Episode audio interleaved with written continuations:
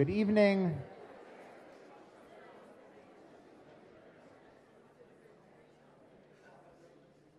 And welcome to everyone.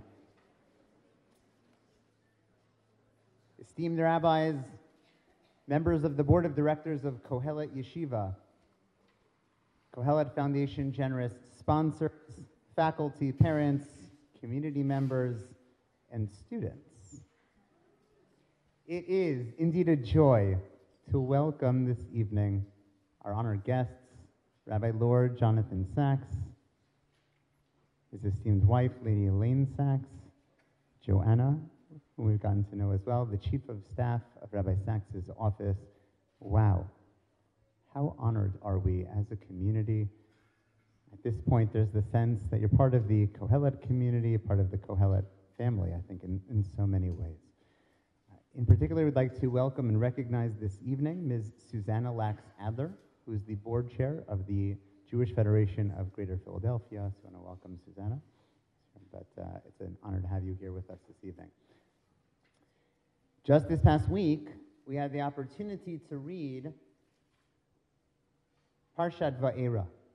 And in this section of the Torah, we read of the four languages of redemption, the Arba Lishonot Shel Geula. And it's fascinating. We know that the rabbis place great stock in this notion, in these four formulations. The Hotzeti, the Hitzalti, the Ga'alti, the Lakachti.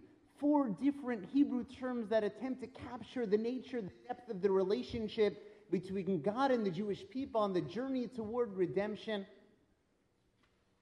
And the rabbis went even further. Suggested the rabbis that these four formulations are nothing less than the basis for the four cups of wine that we drink on the night of the Seder. Of such importance, such practical significance are these four formulations. And yet, if we take a look at the traditional source for this notion, for this idea that there are four different formulations of redemption. We take a look at the Talmud Yerushalmi, the Jerusalem Talmud, and the rabbis teach us. They don't say what's popularly cited.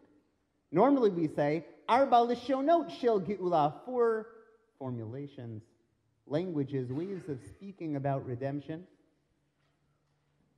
But instead, in the Yerushalmi, it actually says, Arba geulot. Four redemptions. What does that mean? What do the rabbis have in mind here? Four redemptions. Look at the Seder night. I'm only seeing one redemption. We know the story of the Exodus. We're quite familiar with the narrative. Four redemptions? What does it mean? But I think there's something profound that's happening here.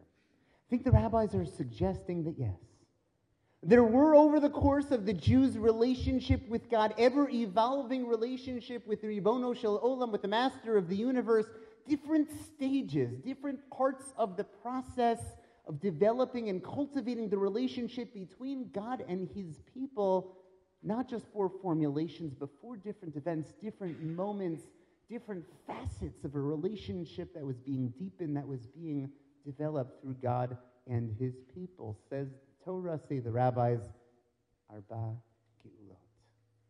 Four redemptions. It was rich. It was layered. It was textured. There was a depth to the relationship between God and his people. And I think it's so appropriate, so fitting this evening as we welcome back Rabbi Lord Sacks. For some of us, our first time to learn with him in person. For others of us, right here at Kohelet Yeshiva, opportunity number four. Arba Geulot. And each visit, each opportunity to interact with Rabbi Sacks as a community has meant a different texture, a different facet of a developing and deepening relationship, a chance to connect on so many different levels at so many different programs and events. It might have been an armchair conversation, it might be an opportunity to ask some questions and to explore together with Rabbi Sacks. It might be a Shabbat Shel Ruach, a full Shabbat coming together to celebrate together with Rabbi Lord Sacks so many facets, so many opportunities, so many levels of connection. And yet, it's not just for the community, it's above all for our students as well. And it's not just their chance to interact with Rabbi Sacks now for all those years running. Some students, it was their first opportunity just this morning, including our high school and their middle school students, but also for others, upwards of four opportunities, four chances to interact, to establish, deepen that relationship. At this point, Rabbi Sacks, it's not just students hearing from you on a periodic basis. They're learning your ideas. They're talking about it after you come. What did he say about this? And how does that connect to what I learned in my Chumash class about Rabbi Sacks's ideas? Your words, your presence is a living part of our students' experience here at Kohelet Yeshiva, and for that we are so deeply grateful. And on that note, we are fortunate to have a student to represent us this evening, an outstanding exemplar of exactly the values that Rabbi Sacks himself embodies and that Kohelet Yeshiva so proudly represents. At this point, I'd like to call upon our junior, 11th grade student, Noah Sapir Franklin, to directly introduce Rabbi Sacks this evening. Thank you so much and enjoy.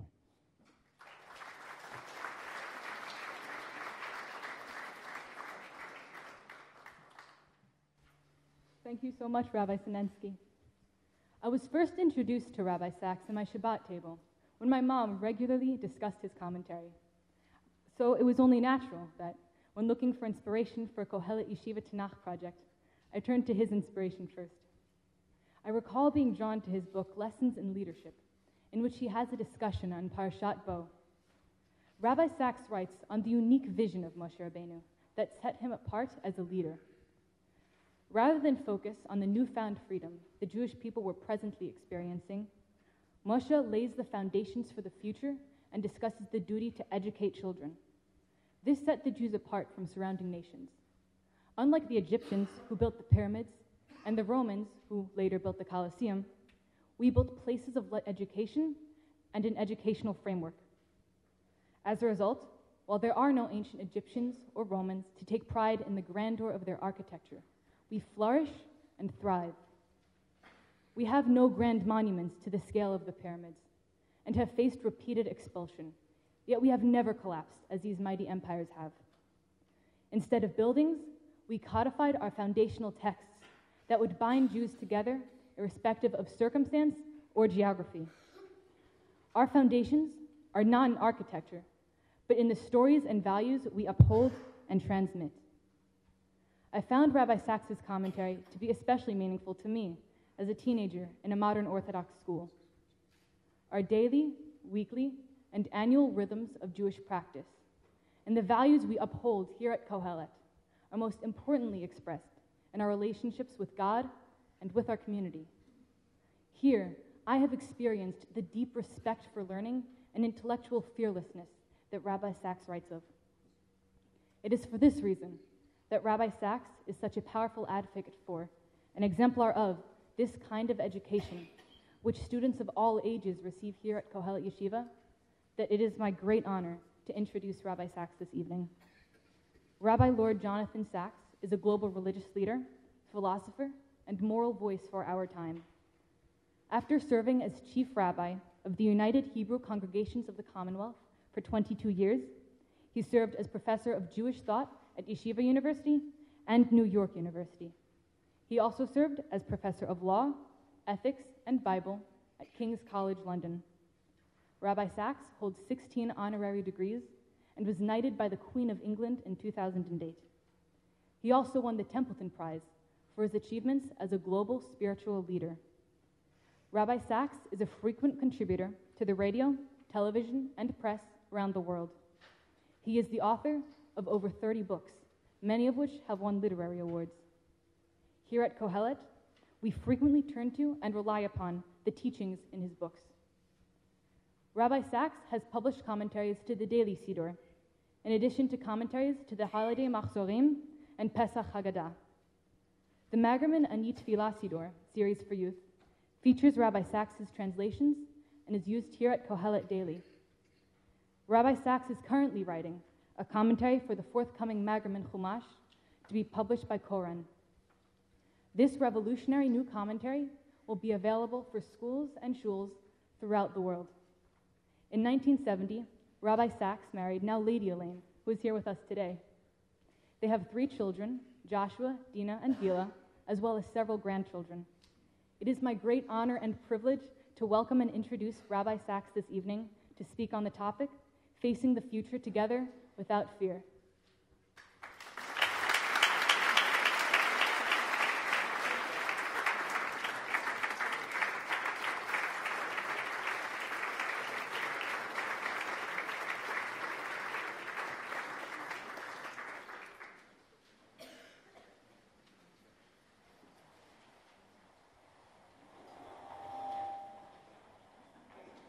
Ashrei ha'am shekach.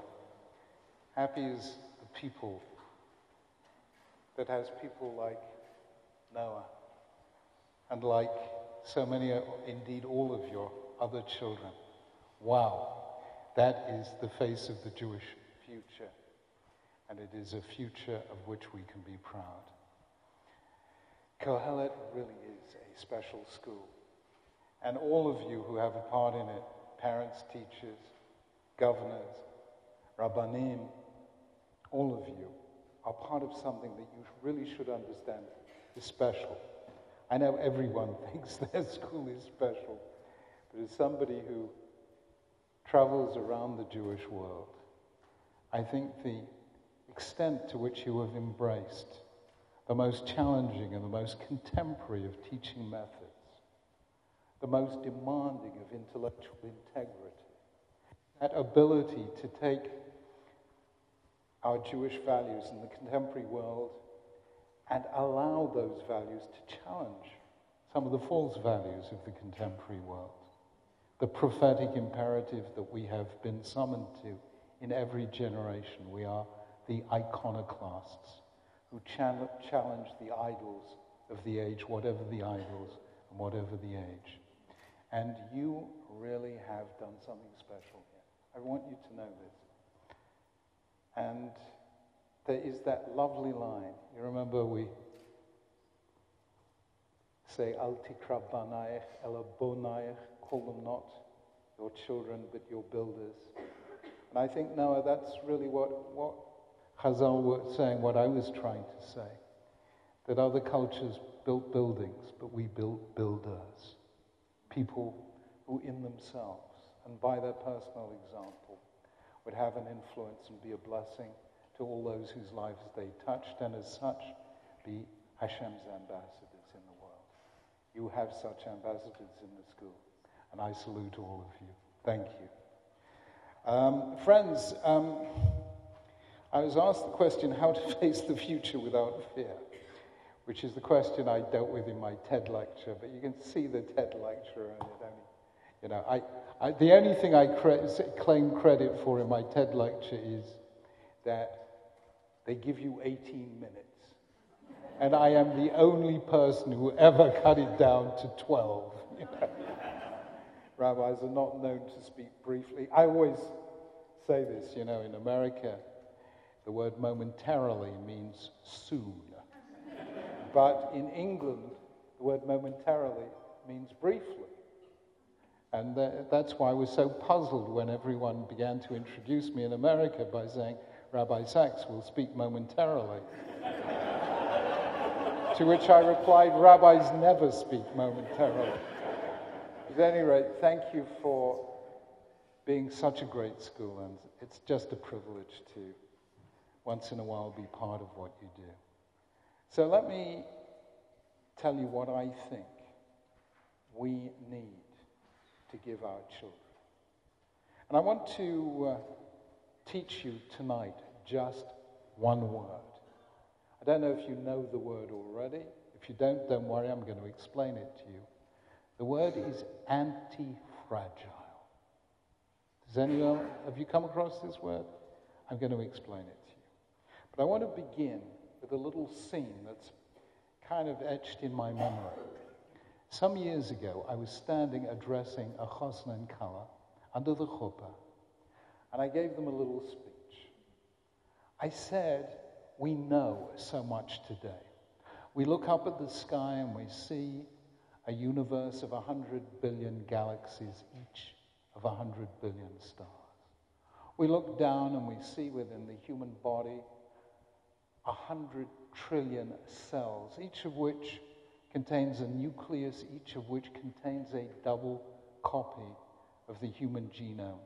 3.1 billion letters of a genetic code which, if transcribed, would fill a library larger than the one you have in this room. We seem to know everything, but there remains one undiscovered country. It is called the future. We may know everything else, but there is one thing we will never know what tomorrow may bring. That is what I said under the chuppah. Years later, the mother of the kala said, Do you remember that sermon you gave to my daughter under the chuppah? I said, Yes. She said, Do you remember what day it was? And I said, No, what day was it? Said, It was the day before 9 11. And that defines the world we live in in the 21st century. We live in a world that is massively unpredictable. And that has a huge effect on the well being and happiness of our children. I don't know how you find it in the States, but in Britain, when researchers go and ask young people what do they feel about the future, the commonest words they come up with are anxiety, uh, insecurity, and fear. because our world has become so unpredictable. People can get used to almost anything. People can get used to poverty, to disease, to war. There is one thing people can never get used to, which is constant and relentless change. We are not made to deal with that. And the result is that we live in a very strange world. two years ago, who could predict the current state of American politics, or British politics for that matter? 20 years ago, if you asked what would be the biggest challenge, would any of, anyone have said radical Islam? 20 years ago, would you have, if asked, what are 20 years from now, what are our kids going to be addicted to? Would anyone have said a phone. you know, this kind of thing just didn't come up.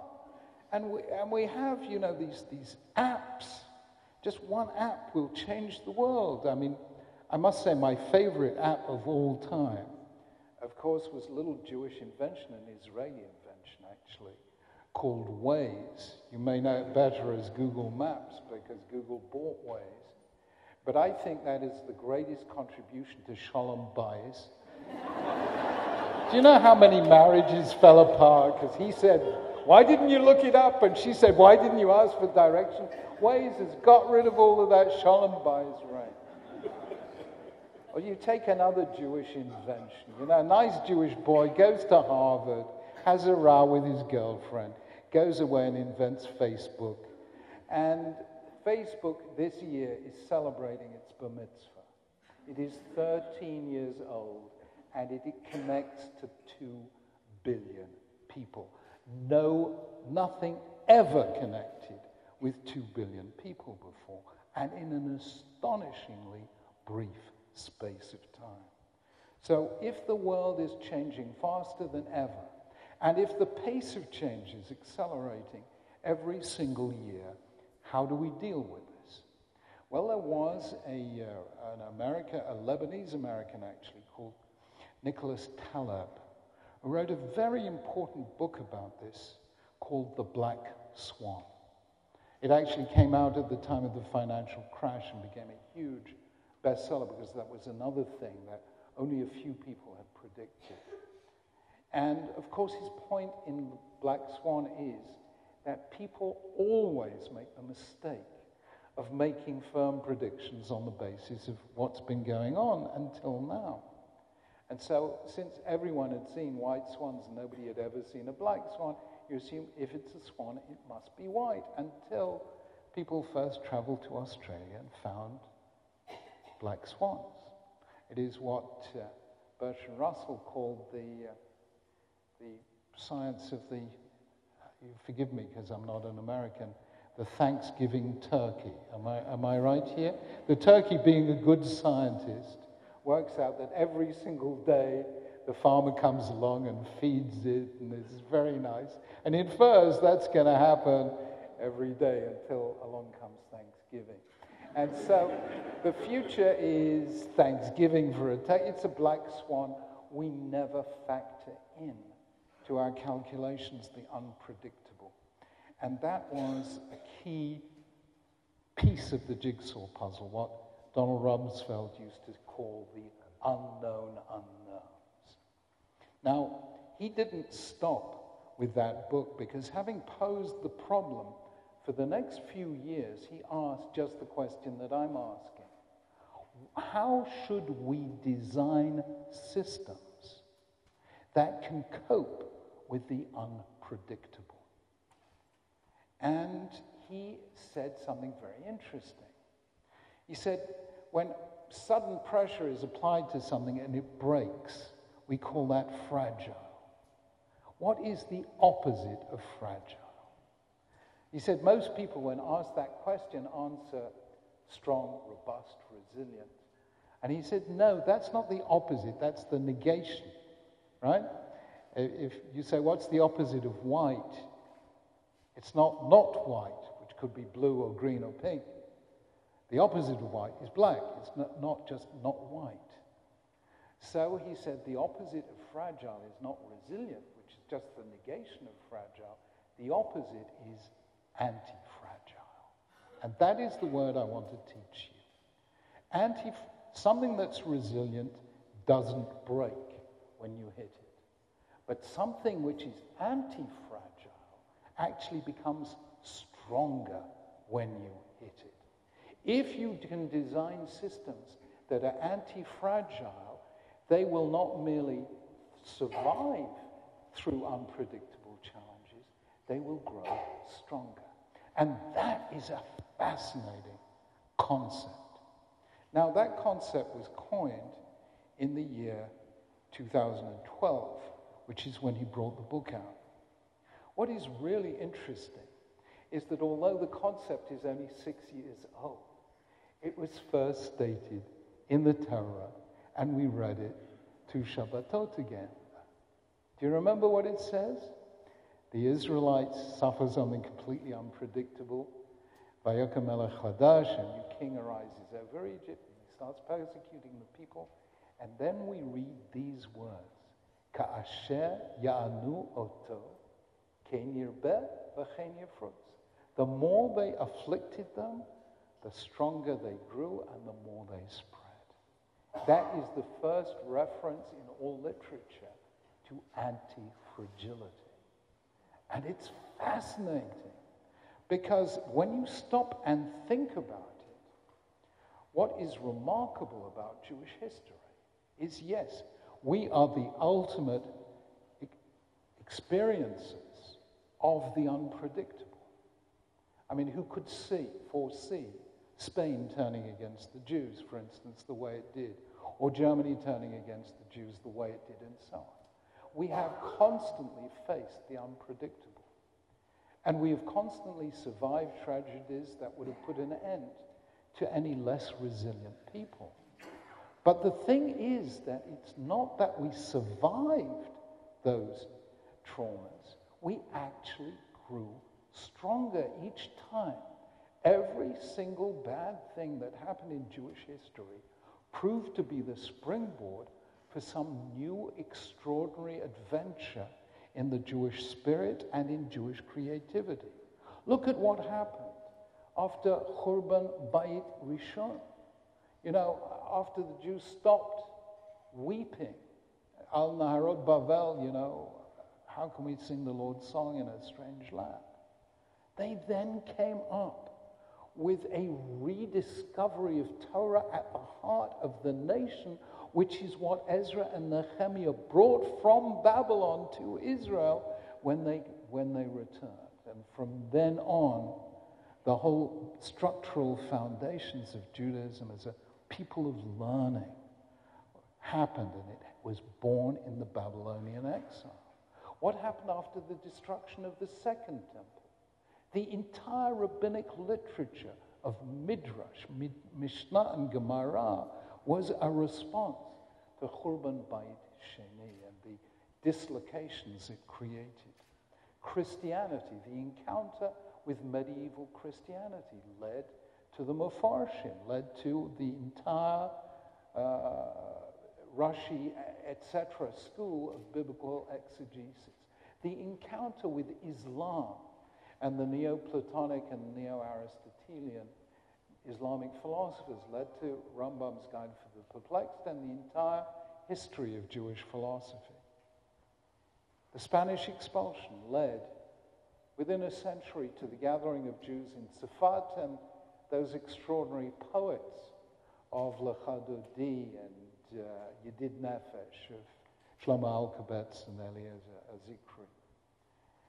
The birth of anti Semitism in Europe, racial anti Semitism, led to the Zionist movement. A mere three years after standing eyeball to eyeball with the angel of death at Auschwitz, the Jewish people got up and said, Lo amut ki in pronouncing the state of Israel and the collective national rebirth of Am Yisrael, B'Medinat Yisrael. And every single thing that is thrown against Israel is somehow turned into some incentive to creativity. There's a wave of terror in 2002, the suicide bombers. Israel becomes the world expert in dealing with terror, which is now faced by every country in the world. They throw missiles.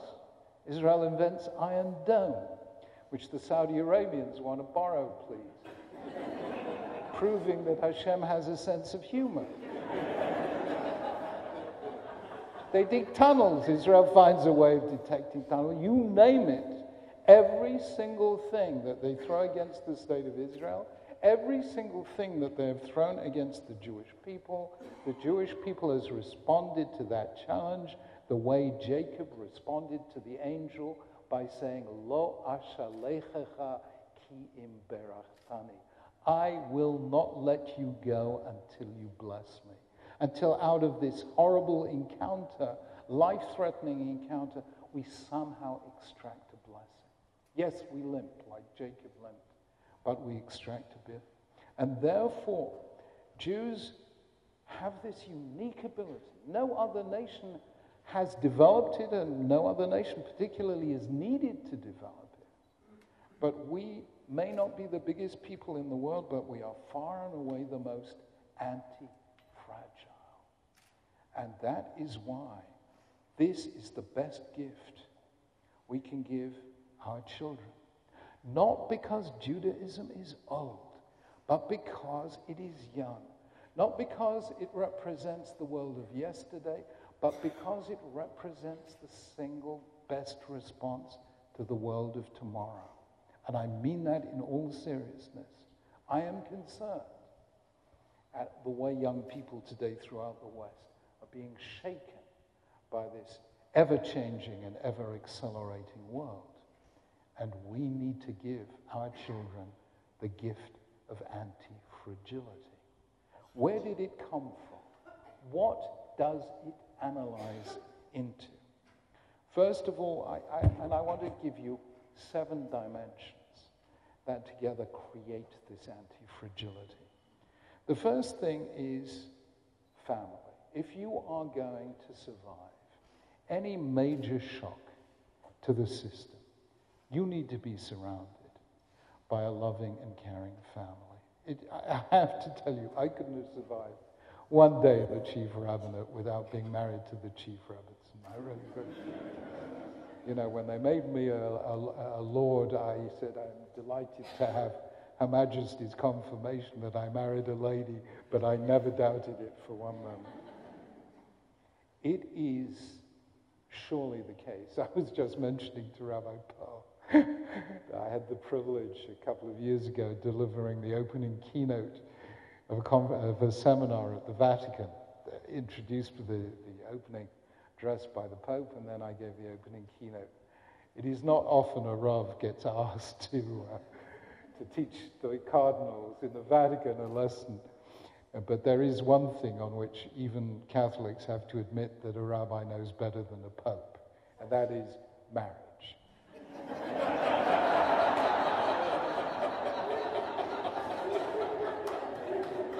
so, you know,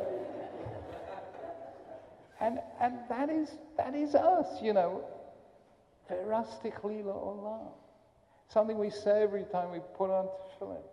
No religion ever saw out the bond between us and God like a marriage. That, uh, that, that, that, that, that, that, that, Yasis alayich chatan al kala. May God rejoice in him like a, in you like a bridegroom in his bride. I mean, the, the language of the prophets is saturated with the language of marriage. We hold marriage to be holy and spiritual in, in a way that almost no one else does. There was a really sad book, actually. Uh, there's an Israeli, an American Israeli called Yossi Klein Halevi, who early in this whole balagan wrote a book called At the, At the Entrance of Paradise or some such thing. And he was going around Israel in around 2002, 2003, looking for signals of hope. Could he find non Israelis, non Jews, who really liked Israelis and Jews and saw a future of peace? And it's a very sad book because, try though he does, he doesn't really come up with anything. But he does come up with one little moment that me shone, uh, to me shone with absolute radiance. And this was the, the, the, the, Mother Superior of a convent of nuns in Israel, who said, We often get visited by Israelis to see what we get up to, secular Israelis. And she said, the way, she said, the whole world needs to see how Jewish parents care for their children with such tenderness. She said the following every Jewish child has two mothers. Because even a Jewish father, you know, is gentle in a way that perhaps we don't see in. And I thought this was wonderful. This was the one moment where somebody who was not Jewish said, here is something in which Jews can teach the world. And I think it is that strength of Jewish families that has been part of our anti fragility all along. That, together with every Jewish parent's belief that my child is the Mashiach. I mean, my favorite Jewish announcement, you know, in the Jewish newspaper, announcing to Mr. and Mrs. Max Goldberg the birth of a son, Dr. David Goldberg. so, it's number one, the strength of the Jewish family, which the whole world seeks to learn from us. Number two, the sheer strength of Jewish community, which is unbelievable.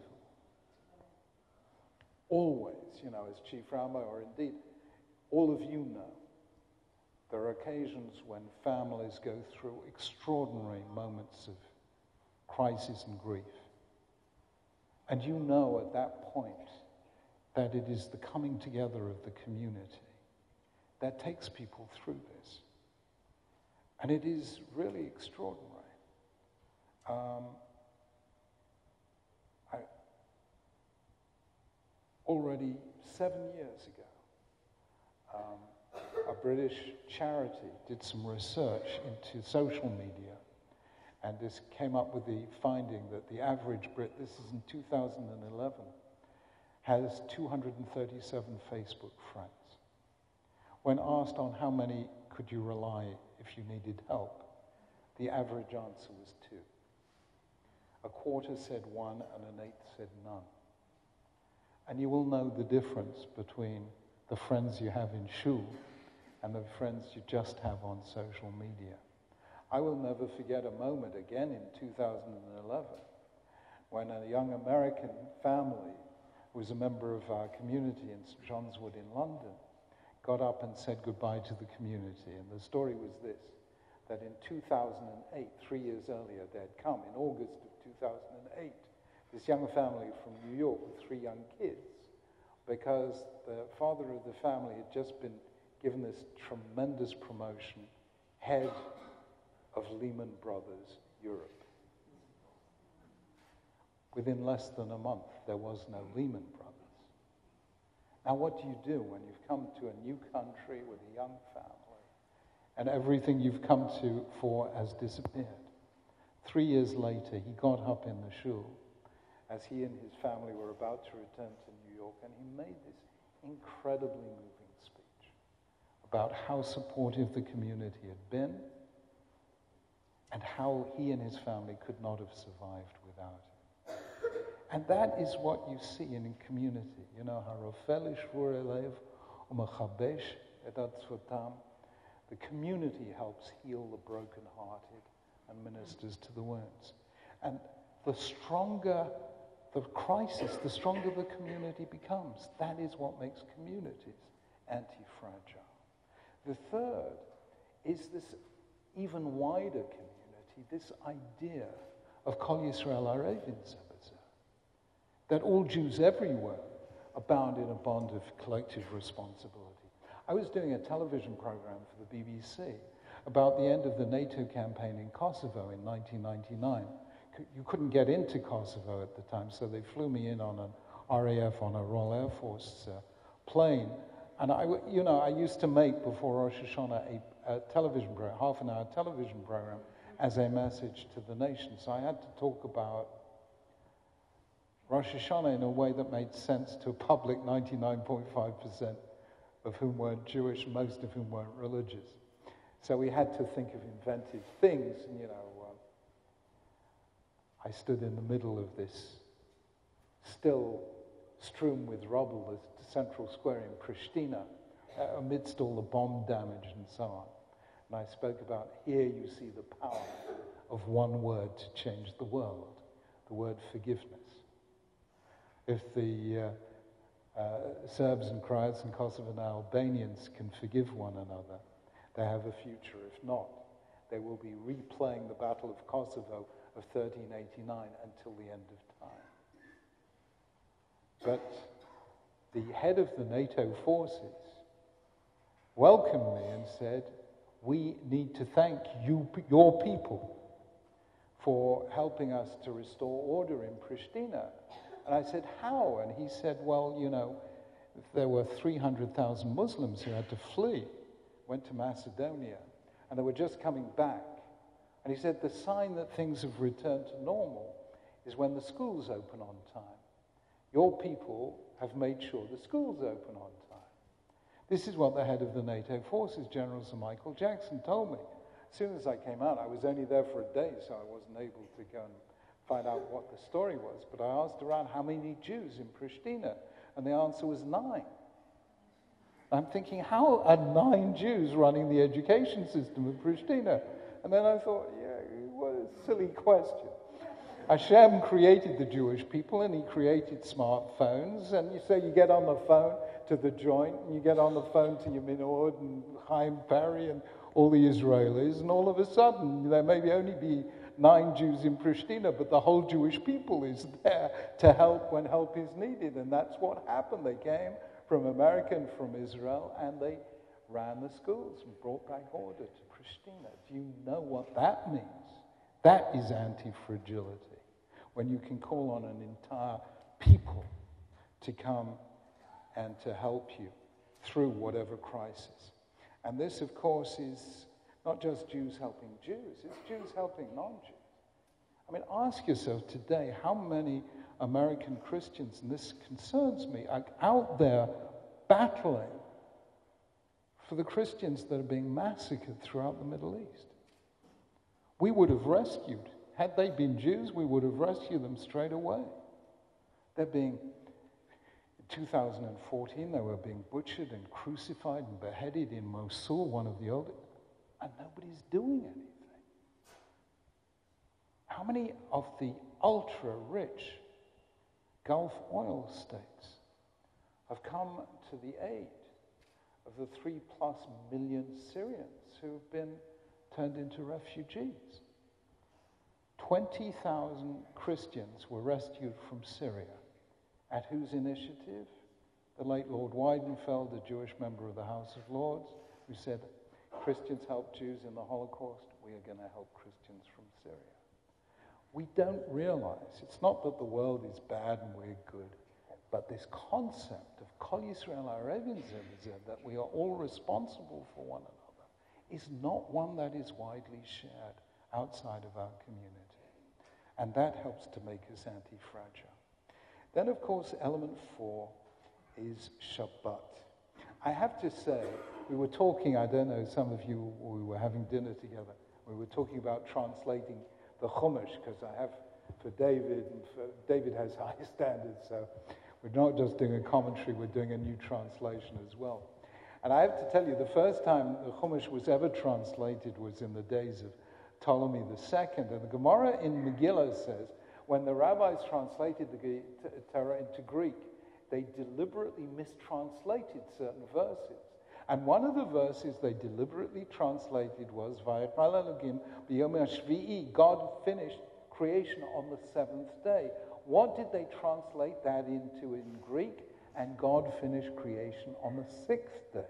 That's what the Gemara says.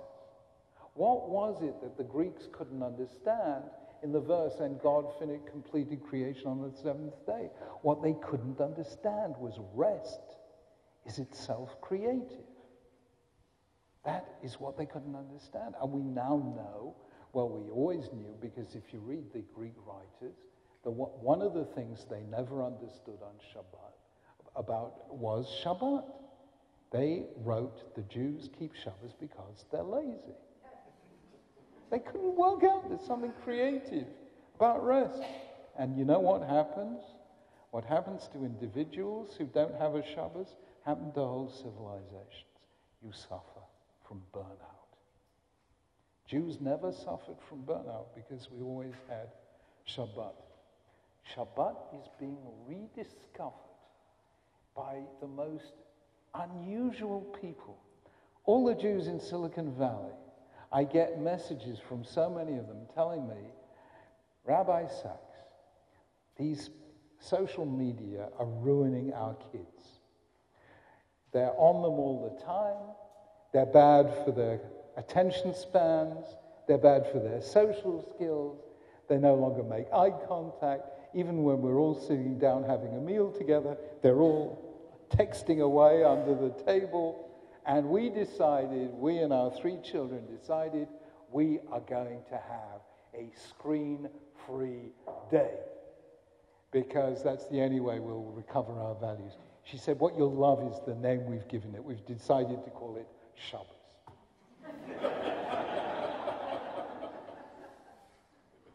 Shabbos has become the digital detox. That's what it's become. And Shabbos allows us to do the most important thing you have to do if you want to be anti fragile, which is never allow yourself to be exhausted, physically or emotionally. So many of our kids today are suffering from sleep deprivation. Hashem invented sermons to cure sleep deprivation. so on Shabbat, Shabbat Vayina Fash, we develop that extra soul, that refreshing that makes us anti fragile. Fifth, there's one thing we have to do. When one app can come along and change an entire industry the way Uber did, or the way Airbnb did, or uh, the way that is it Goldman Sachs or Morgan Stanley now have 20% of their uh, investment advisors replaced by, uh, by compute, by algorithms. When you don't know whether your whole profession, your whole career is suddenly going to disappear, you have to be trained for lifelong learning. And if there's one thing Jews know more than any other people, it is lifelong learning. I uh, remember um, one very difficult moment when I was rushed into hospital immediately for a life saving operation. And I almost, it was so fast, I really didn't know what was happening. And as I was just coming out of the anesthetic, I hear a, a knock on, my, on the door of my hospital room. And uh, I say, come in very weakly. And an 80 year old guy comes in with a big masechet, a uh, volume of the Talmud under his arm. He's got a big smile on his face and he says, Rabbi Sacks, I heard you were here. Great. We can learn Gemara together. I'm dying and he wants a Gemara. that is lifelong learning, you know? The biggest problem today with kids on social media is short attention spans. I have to tell you, Bill Gates, the late Steve Jobs, Larry Page, Sergey Brin, Mark Zuckerberg, Jeff Bezos have some of the longest attention spans ever. These are people who thought hard and thought long. And I'm sure you know that there's one thing that Steve Jobs would not allow his kids to have, which was an iPhone or an iPad. So we have to teach our kids long attention spans. There is no longer, longer attention span in the world than the Daf Yomi. Just think of one thought for seven years. You know, Jews are committed to lifelong learning, and that keeps us mobile, light on our feet, mentally and physically. That's the fifth element. The sixth element, straightforwardly, is uh, I was explaining to the kids this morning what the Warren Buffett School of Investment, which says when everyone's buying, sell, when everyone's selling, buy. When everyone is walking in one direction, you walk in the other. That contrarian ability, which all great people have, is the Jewish ability par excellence. The climax, the summit of civilization in the days of Avram, was Mesopotamia. That's where everyone wants to be. Avram leaves. The highest civilization in the days of Moses was the Egypt of Ramses II. Everyone wants to go, Moses wants to leave. When all the world is going one way, Jews are going the other way. We are the arch contrarians. And that means we are liberated from the thing that is devastating to whole civilizations, which is following the crowd. We don't follow the crowd, and that's what made Jews, even highly secularized Jews, the great pioneers of new directions Einstein, Freud, Durkheim, Levi Strauss, you name it, everyone. Um, and Jews have, have, have had that contrarian gift. And a contrarian is somebody who can surf the wave of change. And that is the sixth element of anti fragility. And then finally, my favorite example. Because the seventh thing is emunah, is faith. I, uh, Elaine and I and Joanna had this enormous zechut this morning of visiting one of my heroes.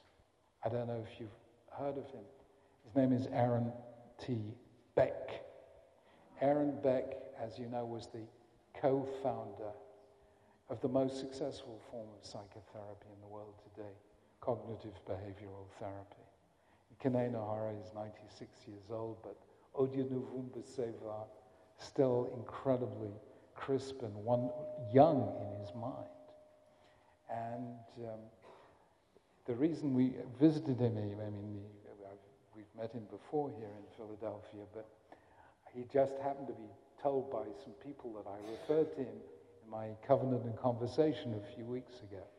I spoke about Joseph as the world's first cognitive behavioral therapist.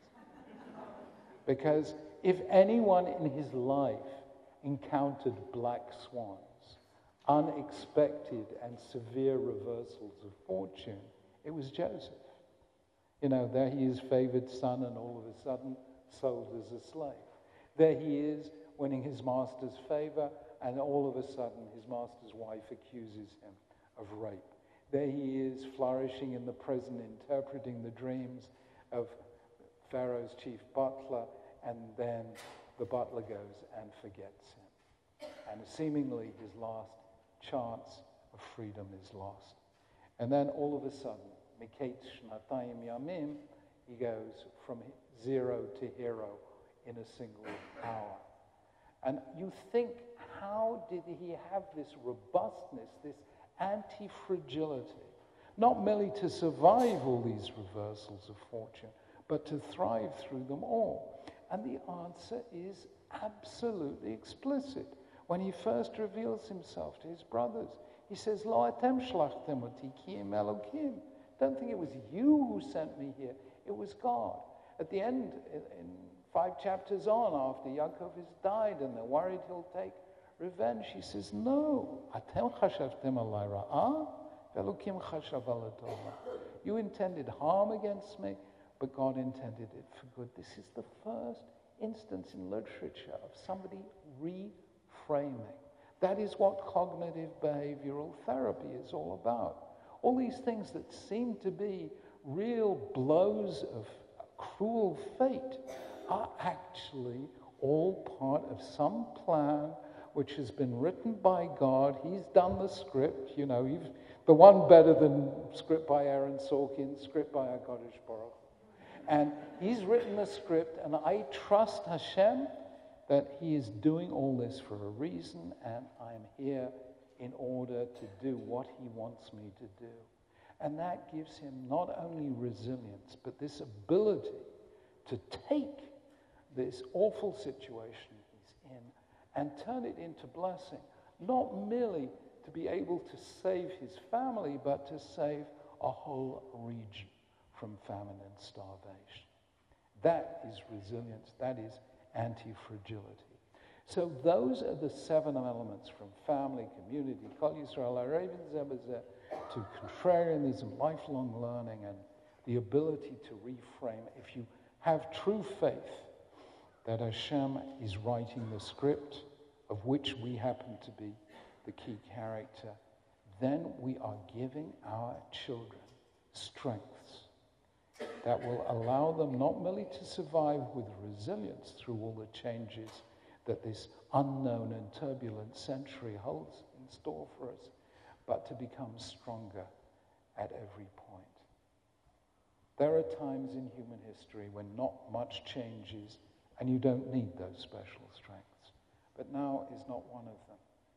We have been tested time and again, more often than any other people, and we came through with our head high, and we were able to say in the words of our prayer, Hema karu v'nafalu v'anachnu kamnu v'nitodat.